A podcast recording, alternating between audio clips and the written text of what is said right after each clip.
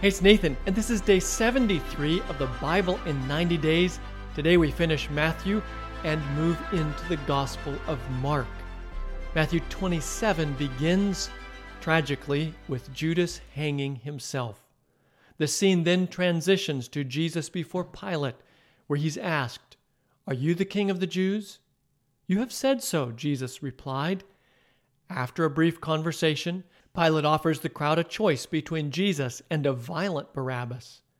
And to Pilate's shock, the crowd demands Barabbas. What shall I do then with Jesus, who is called the Messiah? Pilate asked. They all answered, Crucify him.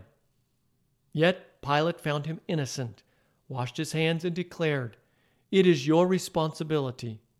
All the people answered, His blood is on us and on our children. Jesus was then flogged and delivered over to be crucified. Then the governor's soldiers took Jesus into the praetorium and gathered the whole company of soldiers around him. Here they mocked and tormented him. Then they led him away to crucify him. As Jesus carried his cross toward the place of execution, he fell beneath its weight, and a man, Simon of Cyrene, was compelled to carry it instead. Jesus was then stripped of clothing and crucified between two criminals. A sign placed above his cross read, This is Jesus, the King of the Jews. The crowd mocked. He saved others, they said, but he can't save himself. Darkness covered the land from noon to three, and then Jesus cried out, Eli, Eli, Lama Sabachthani, which means, My God, my God, why have you forsaken me? Not long after, when Jesus had cried out again in a loud voice, he gave up his spirit. At that same moment, the curtain of the temple was torn in two from top to bottom, and a great earthquake occurred. The result? Many holy people who had died were raised to life. Following Jesus' death and the earthquake, the terrified centurion who had charge of the execution declared, Surely he was the Son of God. Jesus' body is then requested by a rich man, Joseph, who then buries him in his own new tomb. The chapter ends with spooked religious leaders requesting Pilate to post a guard around the tomb. Pilate acquiesces. Matthew 28, by the way, a chapter you really should read, is the story of Jesus' resurrection.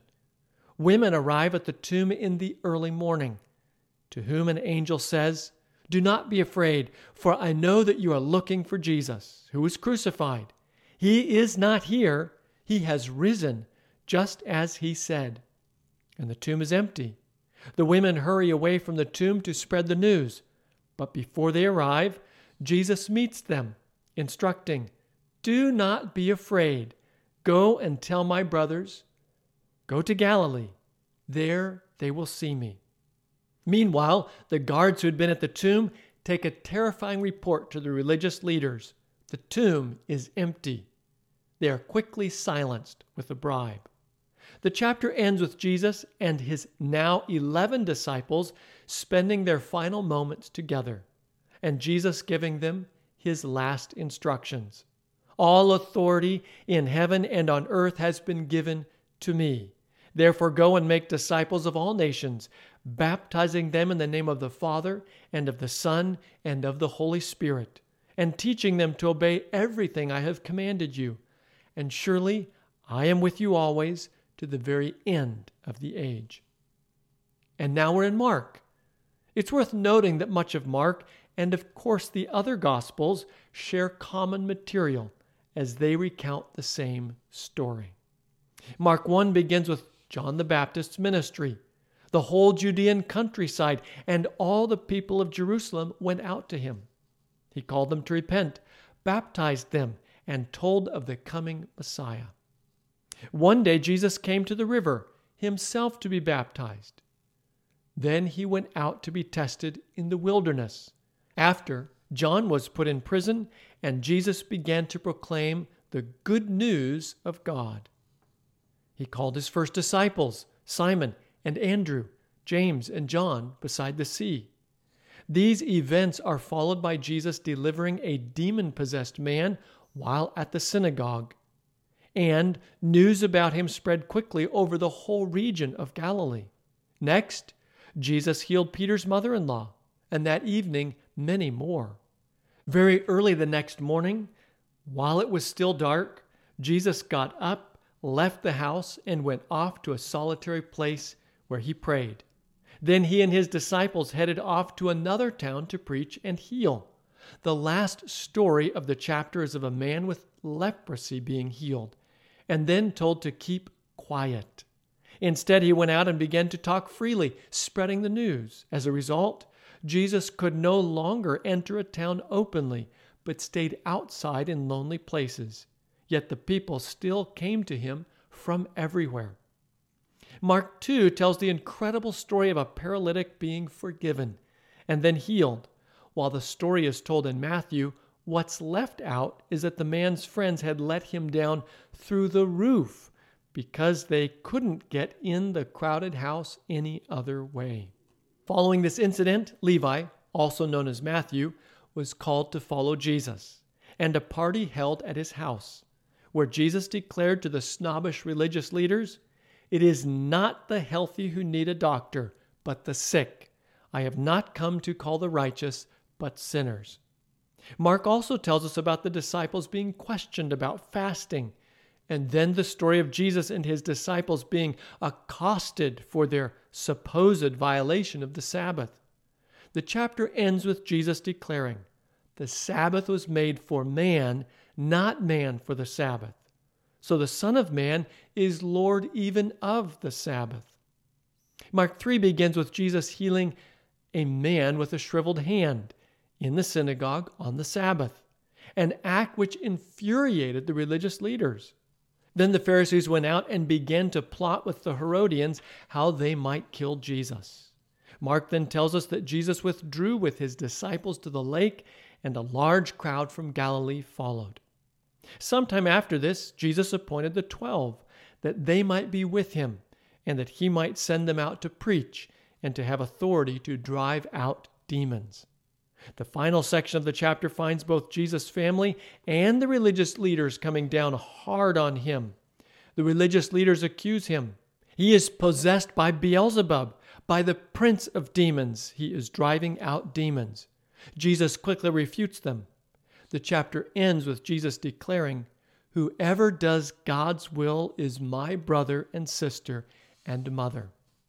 Mark 4 finds Jesus teaching the people in parables by the lake while sitting just offshore in a boat. The first parable is the one about the seeds scattered on various kinds of soil, recorded also in Matthew 13. Then Jesus tells of a lamp on a stand, about the way a seed grows, and about a mustard seed. He did not say anything to them without using a parable, but when he was alone with his own disciples, he explained everything. The final story in the chapter tells of Jesus in the middle of a raging storm, asleep, in a boat.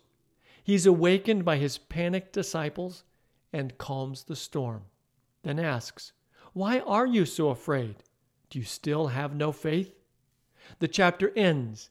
They were terrified and asked each other, Who is this? Even the wind and the waves obey him. Mark 5, by the way, another chapter well worth reading records two incredible stories. The first, a detailed account of a wild, demon possessed man restored to sanity and then sent back to his people to tell his incredible story. The second is about Jesus resurrecting a synagogue leader's daughter and healing a woman who'd suffered a bleeding disorder for 12 years, trying everything to get better. Both stories are referenced in Matthew, though the accounts differ slightly and Matthew records far less detail. Mark 6 begins with Jesus receiving no honor in his hometown when visiting on a Sabbath. Next, Mark tells of the disciples being sent out two by two to heal and teach. Interestingly, on this matter, Matthew contains far more detail than Mark. The chapter then tells of John's beheading and offers significantly more detail about the event than does Matthew. Then we're told that the disciples return from their mission assignments and Jesus invites them Come with me by yourselves to a quiet place and get some rest. Unfortunately, the people track them down. And it's in this setting that Jesus teaches and heals and then performs the first mass feeding with five loaves and two fish.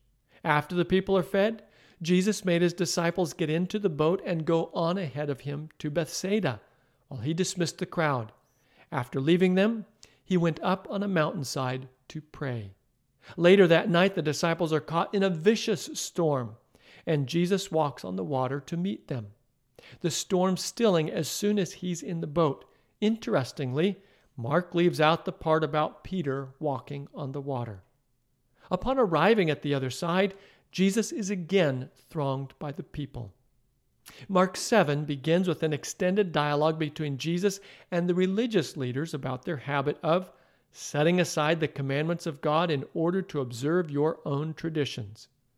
The argument had all begun over an accusation that the disciples didn't wash their hands before eating.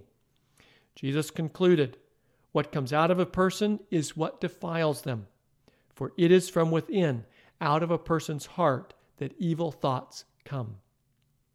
The next section of the chapter tells of the healing of a Greek mother's demon possessed little girl. The final story is of Jesus healing a man who was deaf and could hardly talk. Mark 8 begins with another mass feeding from seven loaves and a few small fish. After this, Jesus and his disciples cross to the other side. The chapter also records Jesus warning the disciples to watch out for the yeast of the Pharisees and that of Herod.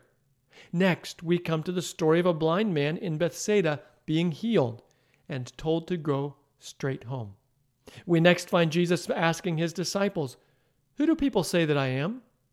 To which Peter replies, You are the Messiah. The disciples are told to keep quiet. Jesus then predicts his death. The chapter ends with Jesus telling the crowd, Whoever wants to be my disciple must deny themselves and take up their cross and follow me. For whoever wants to save their life will lose it, but whoever loses their life for me and for the gospel will save it. Mark 9 records the story of the transfiguration and the healing of the demon possessed boy, both of which are recorded in Matthew. We then find Jesus predicting his death for a second time followed by an intense argument among the disciples about who was the greatest. Jesus' response Anyone who wants to be first must be the very last and the servant of all. Then he held a little, little child and said, Whoever welcomes one of these little children in my name welcomes me, and whoever welcomes me does not welcome me, but the one who sent me. Along the way, the disciples came across someone driving out demons in Jesus' name. Jesus instructed, Do not stop him, Jesus said, for no one who does a miracle in my name can in the next moment say anything bad about me. For whoever is not against us is for us. The final part of the chapter is a strong warning. If anyone causes one of these little ones, those who believe in me, to stumble, it would be better for them if a large millstone were hung around their neck and they were thrown into the sea. And that's all for today.